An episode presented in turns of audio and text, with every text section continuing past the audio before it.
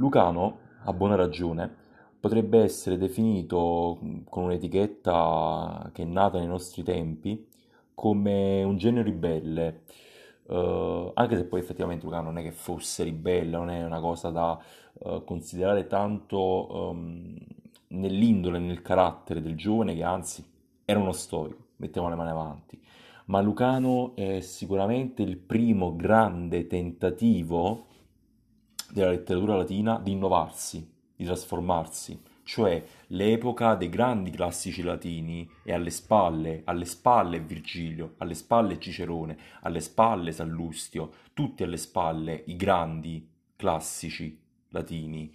E allora cosa fare se il massimo è già stato raggiunto? Bisogna trasformarlo, bisogna innovarlo. E definire Lucano come l'antivirgilio non è semplicemente uh, porlo um, in antitesi al più grande poeta latino, ma è forse metterlo sullo stesso piano, se purtroppo azzardando, perché Virgilio è inarrivabile, perché appunto Virgilio è il classico da raggiungere.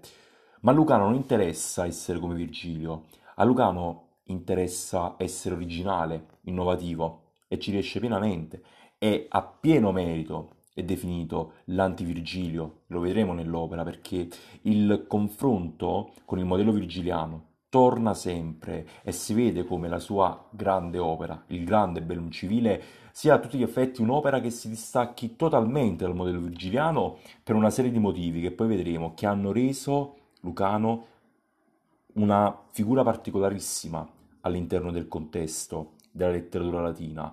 Forse Lucano è il primo che dà un grande impulso, che desta i suoi contemporanei dei classici e dice quello è il passato, bisogna guardare avanti, bisogna intraprendere una nuova strada. La nuova strada è Lucano, che nasce dove? A Cordoba e potrebbe eh, ricollegarci subito questa cosa a Seneca, potrebbe essere un caso, ma un caso non è, perché Lucano è figlio di Marco Annio Mela, il fratello di Seneca. Lucano è il nipote di Seneca. E come lo zio, Va a Roma per studiare, per intraprendere gli studi di filosofia, di retorica, ed è allievo dello stoico Annio Cornuto. Una figura questa per la Roma del tempo molto importante. Annio Cornuto fu maestro uh, di Lucano, fu maestro anche di Persio, e poi vedremo uh, personaggi di spicco uh, della cultura del tempo. Tuttavia però non si fermò nell'urbe lucano, ma proseguì gli studi ad Atene, se non che venne richiamato a Roma da Nerone. Uh, e grazie anche all'influenza dello zio, che in quegli anni sappiamo era a fianco dell'imperatore, entrò nel Corsa Amicorum, ovvero nella cerchia degli amici stretti di Nerone, che potesse quindi anche esprimere la sua su pensieri politici, su iniziative, su cose, anche sul da farsi, perché no? E fu investito tra l'altro come questore, come appunto successe anche allo zio. Con grande successo cantò le Laudes Neronis, ne Neronia, del 60 e aveva appena 21 anni, era giovanissimo e poco dopo iniziò anche a decantare i saggi di quello che sarebbe stato il suo poema epico. Tuttavia, la brillante quanto precoce carriera poetica di Lucano venne fortemente condizionata dai rapporti problematici con Nerone, per tre ordini di motivi. Un primo potrebbe essere per motivi uh, letterari e personali, perché Nerone sappiamo era una figura istrionica, aveva un caratteraccio, era molto amante di sé e quindi molto invidioso di una figura così apprezzata e così molto più talentuosa come era quella di Lucano e quindi è normale che potessero nascere in seno alla corte degli odi verso il giovane poeta. Uh, un'altra motivazione potrebbe essere ideologica, perché eh, Lucano è un filo repubblicano, eh, e quindi essere filo repubblicano in una tirannide di fatto neroniana è, è un problema non da poco. Uh, e sicuramente forse aver inciso anche um, sul, sui rapporti che divennero problematici fu anche la figura dello zio Seneca, che Seneca abbiamo detto nel 62 chiese il secessus a Nerone, il ritiro, con l'arrivo anche di Tigellino, il luogo di burro che scomparve nessuno sa come, Dio solo sa. Uh, e quindi può darsi che questi rapporti problematici già tra Seneca e Nerone abbiano poi influito anche sui rapporti tra Lucano e Nerone. Fatto sta che nella congiura del 65, come la maggior parte delle fonti riferisce, Lucano non è che eh, fosse, fo- fosse forse eh, implicato. No, è certo, Lucano aderì alla congiura di Pisone, era d'accordo, cioè da questo punto di vista la sua posizione fu forte. Come ben sappiamo, Lucano, come a molti altri toccò, non da ultimo anche lo zio, fu costretto a darsi la morte e quindi Lucano morì a soli 26 anni, quindi giovanissimo, ma giovanissimo ci ha lasciato un'eredità artistica, poetica eh, vitale. Forse questa è un'illazione, non lo sappiamo, ma senza Lucano chissà la poesia latina come si sarebbe voluta, perché Lucano dal modello è partito ma si è allontanato, ha cercato un'altra strada rispetto al modello che era già stato calcato da Virgilio. Tuttavia, per concludere questa introduzione sulla biografia di Lucano, eh, c'è un luogo, c'è un quando in cui Lucano e Virgilio si incontrano. Sembra assurdo perché comunque Virgilio è perito già da un po' nel momento in cui Lucano si fa strada nel mondo, eppure esiste. È all'inferno, nel limbo, nel canto quarto della Divina Commedia. Uh, Dante incontra i grandi poeti antichi, incontra il poeta sovrano, Omero, incontra il satiro, Orazio, incontra Ovidio. L'ultimo che cita, non a caso, perché segue nella commedia Nulla a caso, anche questo è un senso, in ordine crescente di gradimento e di giudizio di bravura di Dante nei riguardi di questi. L'ultimo citato, quindi considerato il massimo poeta antico, ovviamente escluso Virgilio che accompagna Dante, è proprio Lucano.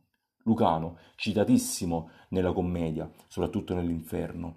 E Lucano e Virgilio lì si incontrano, in quel momento, dove solo nella commedia poteva succedere, nell'opera immortale, la più grande opera.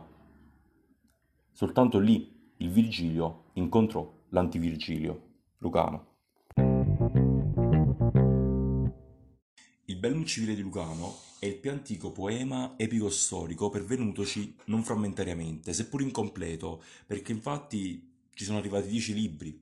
Forse, anzi molto probabilmente, il pensiero iniziale di Lucano era quella di comporne dodici, e il richiamo a Virgilio anche qui con l'Eneide, no? l'Iliade, dodici libri. È chiaro, Um, e racconta dall'inizio dei conflitti della guerra civile tra Cesare e Pompeo fino uh, alle reazioni che scaturì la morte di Pompeo in Egitto. In particolar modo chiude uh, con la rivolta di Alessandria d'Egitto nei confronti di Cesare.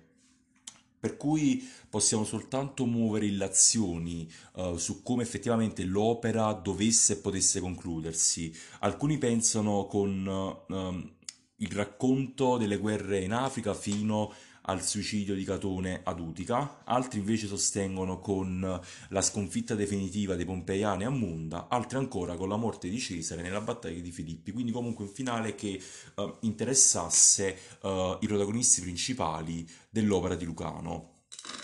Opera che ha come fonti principali uh, Tito Livio, Asinio Polione e Seneca Padre. Perché questi tre uomini? Perché sono stati um, storiografi in parte che avevano una precisa ideologia, un'ideologia filorepubblicana.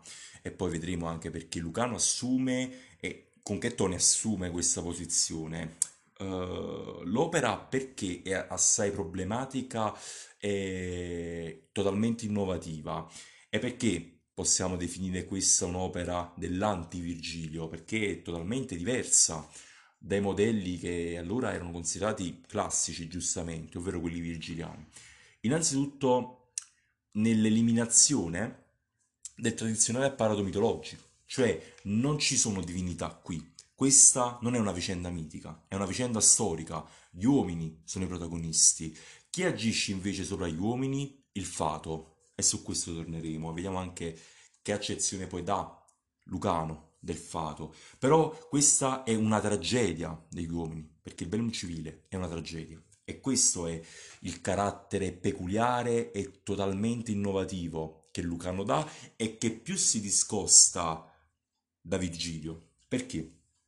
Perché Lucano non canta di una vittoria, Lucano non canta di un trionfo, Lucano non canta della gloria di Roma, Lucano canta di una tragedia, canta di una sconfitta funesta, perché una sconfitta?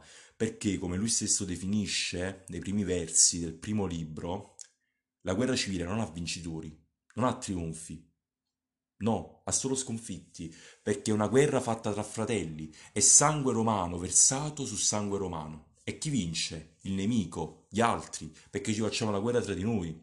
E questo è, è- viene molto fuori eh, nel primo libro, questo aspetto molto critico eh, riguardo a, a questo evento che è considerato da Lucano come l'inizio della fine. È l'inizio del declino, però comunque attenzione, non è la guerra civile che poi ha implicato il declino di Roma. Roma, anzi, al contrario, eh, la guerra civile avviene perché era già in declino, cioè la guerra civile non è altro che l'espressione, la bomba che scoppia, una bomba che comunque eh, si stava già, già attivando, c'era eh, l'odio pubblico che serpeggiava, la decadenza dei costumi, la corruzione, eh, l'avarizia, la cupidigia eh, dei piani alti, l'incapacità eh, dei comandanti. Già c'erano tutti i problemi a Roma, tutti i problemi possibili e immaginabili e la guerra civile, quindi attenzione, dice Lucano, non è ehm, stato, ehm, non è stata la goccia che ha fatto trabaccolare il vaso, la guerra civile, ma è stato il vaso proprio. E quindi questa è la caratteristica eh, totalmente innovativa che Lucano dà, soprattutto anche eh, in un altro aspetto, quindi ovviamente molto lontano da Virgilio. E un'altra cosa molto particolare è che, eh, ovviamente, parlando di una guerra funesta e parlando di una tragedia, parlando di una sconfitta, di una vittoriosa, cioè di una vittoria comunque, eh, come dire, deplorevole, possiamo dire, che sa di sconfitta, che sa più di amaro, ehm, Lucano ovviamente non celebra questi eventi, cioè Lucano non celebra Cesare, tutt'altro lo deplora, come anche gli eventi deplora. E dove si può trovare il sublime? eh, dell'epica, dove si può trovare l'alto, l'elevato tipico dell'epicità. Non nel racconto di Roma, ovviamente, che è proprio a pezzi, Roma è proprio la feccia in questo momento, ma nell'eccesso. L'eccessività è denotata sia dai personaggi nelle azioni e nelle parole, ma anche nella struttura e anche nello stile stesso che Lucano applica. La struttura non è simmetrica, Lucano non racconta tutto con la stessa dovizia di particolari e con la stessa attenzione, ma Lucano si sofferma principalmente su quegli aspetti di spiccata drammaticità. E anche qui perché l'eccesso stilistico volto al macabro, al truculento, al truce, allo scabroso è sempre presente, anche quando si parla delle morti. La morte è, mo- è presente più del solito, più che in Virgilio, ed è trattata anche eh, con, eh, ehm, con molta più eh, attenzione a quei dettagli spaventosi, orridi, proprio a suscitare paura, ma anche schifio nel lettore che legge. Sembra quasi di trovarsi davanti alle tragedie di Seneca, no? In questo senso, Lucano sembra un continuatore dello zio in tal senso. Ehm, I personaggi poi vediamo dopo con maggiore attenzione, anche qui poi troveremo eh, altre differenze eh, non da poco eh, con il modello virgiliano. Tuttavia, a, Sen- ehm, a Lucano, anche qui importante, ehm, non interessa tanto narrare i fatti, perché la storia è quella, cioè Lucano non è uno storiografo, a lui non interessa ricordare i fatti occorsi ormai tempo addietro, a lui interessa più commentare e descrivere, commentare da un punto di vista morale, politico, culturale la situazione del tempo e perché a quello si è arrivato, e descrivere invece i tratti drammatici, e anche qui quindi una grande novità che fa assumere all'opera quindi un tono oratorio quasi maniloquente. Come se non bastasse quanto detto per capire quanto Lucano sia discostante da Virgilio, diciamo anche che al trionfalismo tradizionale di Virgilio, Lucano antepone un amaro pessimismo. Lucano è un pessimista e quindi tratta della vicenda in maniera proprio sconfortata, eh, indignata, dicendo guarda cosa ci siamo ridotti, guarda cosa siamo stati in grado di fare.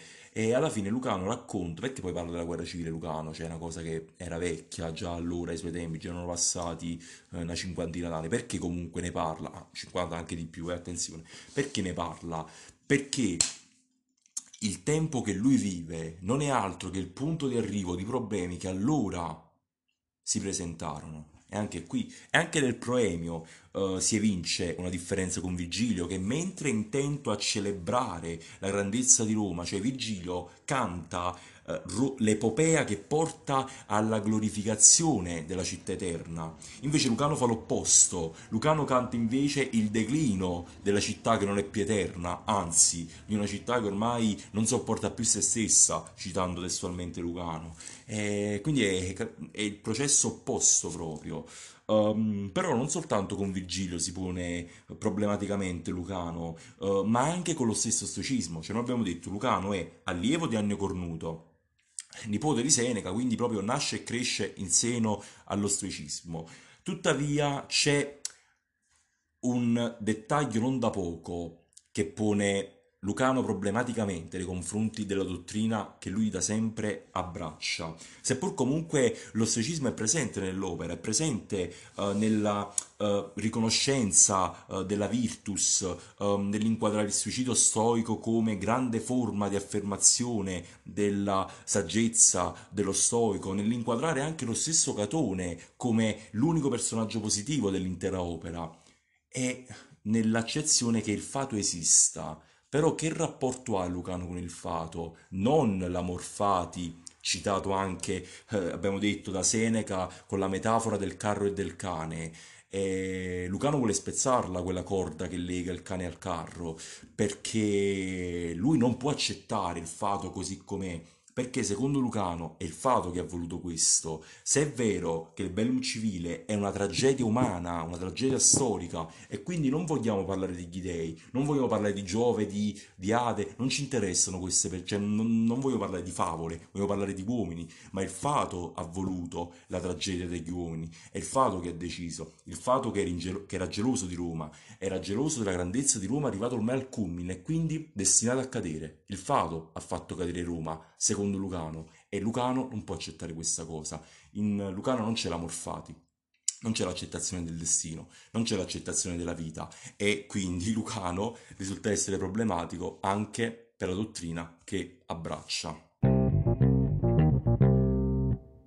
La particolarità e anche la capacità di Lucano di rendere il dramma di questa vicenda umana, non mitica, ripetiamo, sta anche nel parlare dei personaggi sta anche eh, nel mettere in scena eh, dei personaggi drammatici, eccessivamente drammatici, perché appunto dicevamo l'eccesso è l'espressione del sublime epico, che dovrebbe essere no? nel narrare Roma, però ciò è impossibile. E l'eccessività è presente anche nei personaggi, nel loro modo di porsi e anche di parlare, talvolta maniloquente, esagerato, cioè forse anche distanti dalla realtà, però sono eccessivi, sono sublimi in maniera comunque tragica. Il Belmum Civile è definito un poema senza eroe, perché il protagonista della vicenda, che dovrebbe essere Cesare, è Cesare, perché è il vincitore, tra virgolette, secondo Lucano, della guerra civile, in realtà incarna solo qualità negative, Cesare, sin dall'inizio, è aspramente criticato da Lucano, uh, è criticato come uh, un iracondo, un superbo. I primi aggettivi che mi vengono in mente che Lucano utilizza per Cesare sono zelante e superbo, che di certo non si addicono a un eroe, no? Uh, Cesare è vittima del suo furor e qui ritornano di nuovo le tragedie di Seneca. Uh, Cesare infatti sembra un protagonista delle tragedie senecane, un tiranno, uh, un folle, perché? Iracondo? Perché Cesare agisce semplicemente per i propri scopi, è antitetico al Pius Eneas, e anche qui il modello virgiliano capovolto. Perché? Perché se Enea è l'eroe encomiabile, seppur umano, e qui sta anche la grandezza di Virgilio, del fatto di non renderci Enea come un semidio, cioè Enea è umano, è vicino a noi, e... però è un uomo perfetto perché è devoto uh, alla famiglia, alla patria, agli dei, uh, è fedele um, ai suoi principi, uh, è un uomo comunque che è attaccato a dei valori morali encomiabili. Invece Cesare è il contrario, antitetico, empio nei confronti della patria, perché appunto diventa nemico di Roma, solcando um, le soglie del Pomerio, del Rubicone, e arrivando um, con le armi, con la sua milizia a Roma mettendo a ferro e fuoco la città. empio nei confronti degli dei, perché appunto non ha rispetto di nulla e di nessuno, neanche dei luoghi sacri, uh, neanche del rispetto ecco, divino, uh, quello che a Cesare interessa è semplicemente se stesso, il suo obiettivo. L'obiettivo è prendere Roma e la prenderemo, nonostante tutto, nonostante la patria, nonostante gli dei, noi andremo e prenderemo Roma. E come può essere? Cioè, questo dovrebbe essere il protagonista dell'opera per far capire un po' l'antifona. È questo, è un poema senza eroe. E anzi, per assurdo, le uniche uh, note liete, se così possiamo dire, uh, spettano agli antagonisti, perché in teoria gli antagonisti della vicenda sono Pompeo e Catone. Pompeo in particolare è una figura molto particolare perché uh, l'ombra di un grande nome, uh, dirà Lucano di lui, paragonandolo a una quercia e paragonando Cesare al fulmine, fulmineo però anche devastante, rapido, uh, con una virtù che non sa star ferma in un luogo, sempre in movimento, mentre invece Pompeo è lì, è vecchio, è stanco, è destinato alla sconfitta. Però al contempo Lucano è molto vicino a questo personaggio perché è proprio colui il quale più di tutti subisce l'avversità del fato, perché il fato l'ha abbandonato, la fortuna l'ha abbandonato e Pompeo deve uh, ritrovarsi a combattere una guerra che già sa che perderà, già lo sanno tutti, infatti la perde. Tuttavia, anche qui Lucano non è scontato perché Pompeo non è rappresentato come il salvatore della patria, cioè soprattutto anche nella prima parte del poema, eh, anche lui appare no, come è un politico dei suoi tempi, uno che si farebbe prendere la mano nel caso in cui vincesse, che si um, farebbe anche corrompere dalla tentazione di governare da solo, del dominio assoluto, anche lui. Però, al contrario di Cesare, man mano che um, si procede nella vicenda fin quando non perisce, uh, Pompeo assume una statura morale importante, anzi lodevole, perché Pompeo rappresenta l'ultimo baluardo della libertas repubblicana, l'ultima speranza di Lucano è affidata a lui. Però eh, lo sappiamo, e lui stesso lo sa che è destinato alla sconfitta, però proprio come un eroe tragico, abbraccia la sconfitta, l'affronta dignitosamente, ci va così a eh, diciamo petto in fuori l'affronta e affronta la morte. Quindi diciamo che tutto sommato a Pompeo può essere riconosciuto anche questa positività volendo.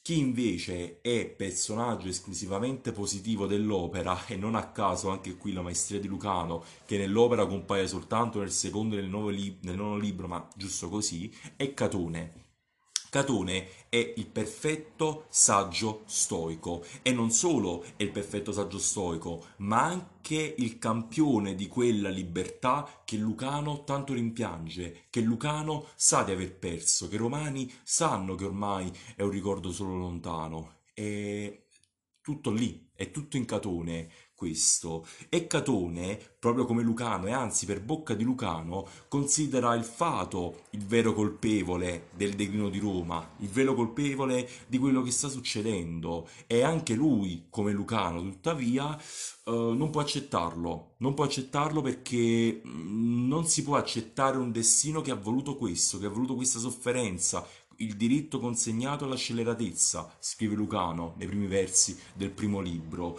Um, e a Catone quindi sta la grandezza mola- morale che Lucano purtroppo non vede più e che vorrebbe vedere.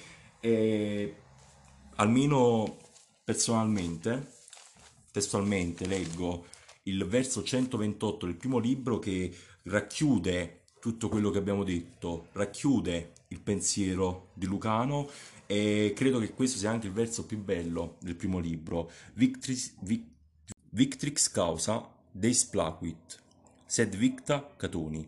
La causa dei vincitori piacque agli dei, ma dei vinti a Catone. E anche stilisticamente, Catone è messo sullo stesso piano degli dei. Catone vale tanto quanto gli dei, dei intesi fortuna, eh? i dei stoici. Per dire cosa? Che gli dei vollero quello, il fato volle quello, il fato appoggiò, piacque e decise la causa dei vincitori e vinti, ovvero la causa giusta.